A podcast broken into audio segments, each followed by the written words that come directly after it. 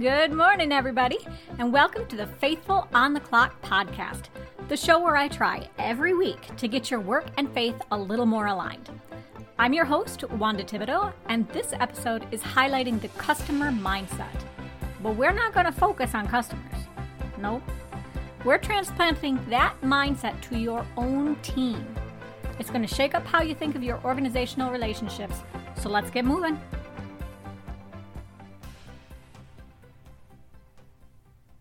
All right, everybody. Raise your hand if you've heard that companies today should have a customer centric mindset. Y'all should be raising your hands out there because the idea has exploded all over everything in the business space. And one application of this is what we call the next best triad, where you do next best offer, next best product, and next best action. And each of those is slightly different and next best action is the most evolved out of the three. But they all center around this idea of looking at what the customer wants or needs rather than starting with what you as a business want. So it's shifted operations from, um, you know, inside the organization to being more controlled from the outside. Make sense? And what companies are trying to do around this idea really is to move even further forward take all the AI tools and everything we've got and just kind of integrate all three next best approaches to provide next best experience. Because the bottom line is if you can provide next best experience, you've got a pretty good shot at keeping a customer for the long haul. Companies really are looking at this in terms of lifetime value, okay? So, in that context, companies are bending over backward to understand customers. They are doing everything they know how to do to get feedback and really figure out what is going on with people. And you know, some of the stuff, it's pretty mind blowing.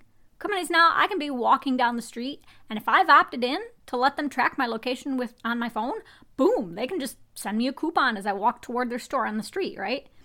And that coupon is even personalized. So it's crazy. Now, keep all of that in your head for a second.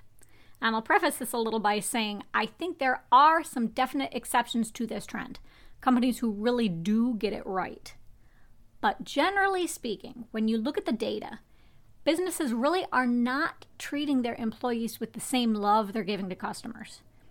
In a lot of areas, there's a massive gap behind what the employees want or think and what the management or higher ups actually think or want.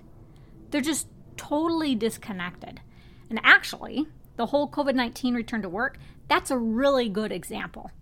A study, um, I think it was from McKinsey, they found that three quarters of C suite executives expected typical core workers to be back on site three or more days a week. But three quarters of the 5,000 employees surveyed said they'd like to work from home for two or more days a week. More than half wanted to be home at least three days out of the week. And this kind of stuff, it's through everything diversity efforts, pay, you name it. And that's one of the reasons you see things happening like the calls for unions and whatnot, because we've got employees and employers in two different places at the same time. So, to just pull these things together, we've got to get companies to think as much about their workers as they do their customers. We've got to get them applying everything they use to connect with customers to connect with their employees. So, how can we actually do that? I think the first hurdle is organizational structure, where the traditional hierarchy of things, all the red tape and whatnot, where it just gets in the way. I mean, an employee has a complaint, they've got a whole bunch of forms or other stuff at HR to do. You just don't have this problem with customers. You know, a customer wants to complain, it's going to be out on social media to thousands or even millions of people in minutes. And I think that real time visibility that the customers have compared to employees, that higher risk of social accountability, I think that plays into things a lot. And I understand you're not just going to wake up tomorrow and totally deconstruct your office. Reorganizing takes time, and there are real risks to that to manage.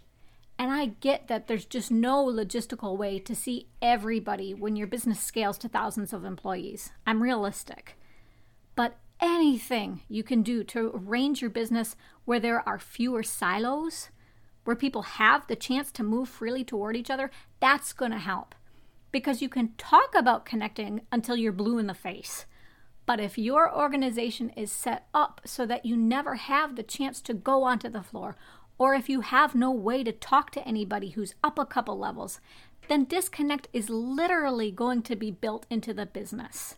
And people are not going to trust or care based on one meet and greet. I promise you that.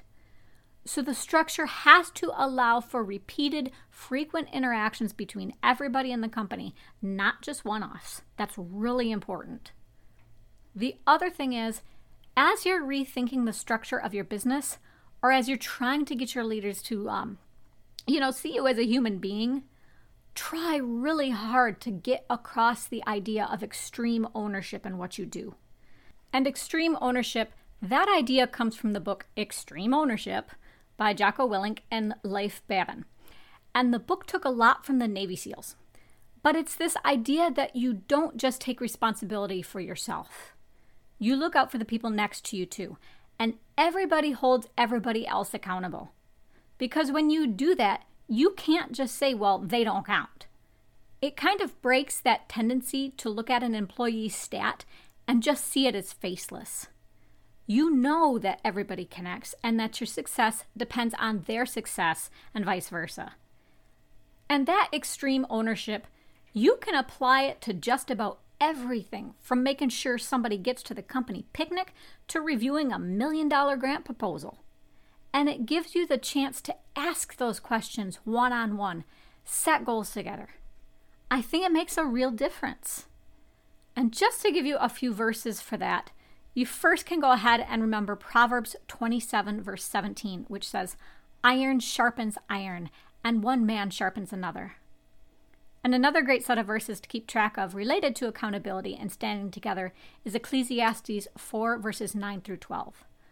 Those verses read, Two are better than one, because they have a good reward for their toil. For if they fall, one will lift up his fellow. But woe to him who is alone when he falls, and has not another to lift him up. Again, if two lie together, they keep warm, but how can one keep warm alone? And though a man might prevail against one who is alone, two will withstand him. A threefold cord is not quickly broken. And lastly, Another short one is Galatians 6, verse 2, which says, Bear one another's burdens and so fulfill the law of Christ. And one point I just want to touch on really fast here is this idea of the customer persona. You know, I think psychologically details matter. And I think companies are taught to look at these personas and know everything about them, to really dig in and see them in a complete way. But we don't really do that for workers. We don't ask each other, hey, do you know this or that about that person next to you? We're not on a detailed level with workers. So I think it's easier to forget each other. Now, once you've got some of this organizational stuff out of the way, you know, you can breathe a little that way, people are starting to gel and feel comfortable with each other. Just take that idea of extreme ownership and get everybody to redirect the customer tools to the employees. What's the next best offer or product or action that makes sense not just for the team, but for every single individual you supervise? Maybe that's training. Maybe it's saying, hey, you've worked your you know what off. Go ahead and take the rest of the afternoon for yourself and go recover. But really ask yourself are you playing the long game? Are you looking at that lifetime value of that worker and trying to give them the best experience that's going to make them stick around? As long as employees know why you're doing your monitoring or surveys or what have you, and as long as they've got a clear choice about it, and there's really clear democratization of that data, you should be able to make some real changes with relatively little friction. The final thing I'll say is you know, I don't know if you've ever felt like this, but I think some of the issue is that whether it's something like this or another social issue, we just feel like it's too big. We might have the data, but we don't do anything because we don't know how to tease everything apart. But we have to remember, as we see in Luke 1, verse 37, nothing is impossible with God. So, any problem, I don't care what it is, you can tackle anything if you take it one step at a time and you trust that God is behind you. So, okay, maybe you can't totally redo your organizational chart overnight, but what's a step toward that? Could you maybe set up an interdepartment meeting once a month? Maybe uh, you, as employees, can ask your supervisor to hold some office hours each week. Just be clear about how that would help you to be more productive and feel better. So, no matter your level, don't give in to this bias that tells you there's nothing you can do. Focus on the thing you proactively can do, even if it's small, because each time you have a success, you'll feel more confident to tackle the next level of change. So let me pray for you to close out the show. God, we have all kinds of tools to help us connect, but we've still got a problem in that we're not applying those tools for everybody. We're not breaking down the traditional structures that keep employees faceless. So, Lord, just turn the focus. I pray that every leader out there would recognize that the value of the business is the value of the employee, and that you would help every worker lift their voices without fear to teach leaders what the next step should be. In Jesus' name, amen. That's the pickle on the cheeseburger, listeners. Next week, the show is going to talk about what to do when you feel blue at work. We'll cover some of the reasons you might get down in the dumps and make sure you know how to get the right help. I would love for you to go ahead, visit the show site at faithfulontheclock.captivate.fm and sign up for our email list. You'll not only get regular updates, but I'll email you links to the show each week too. Take care of that. Thank you bunches for listening, and until next time, be blessed.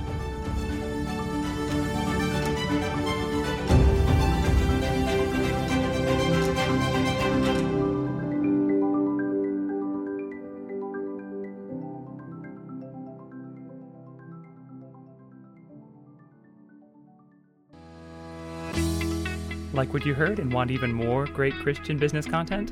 Head on over to patreon.com forward slash faithful on the clock to become a supporting member for the show. You'll get access to options like early episode access, bonus episodes, videos, Bible studies, curated articles, and more in a tier plan that's right for you. Show your support for this podcast, and remember, enormous change can start with you.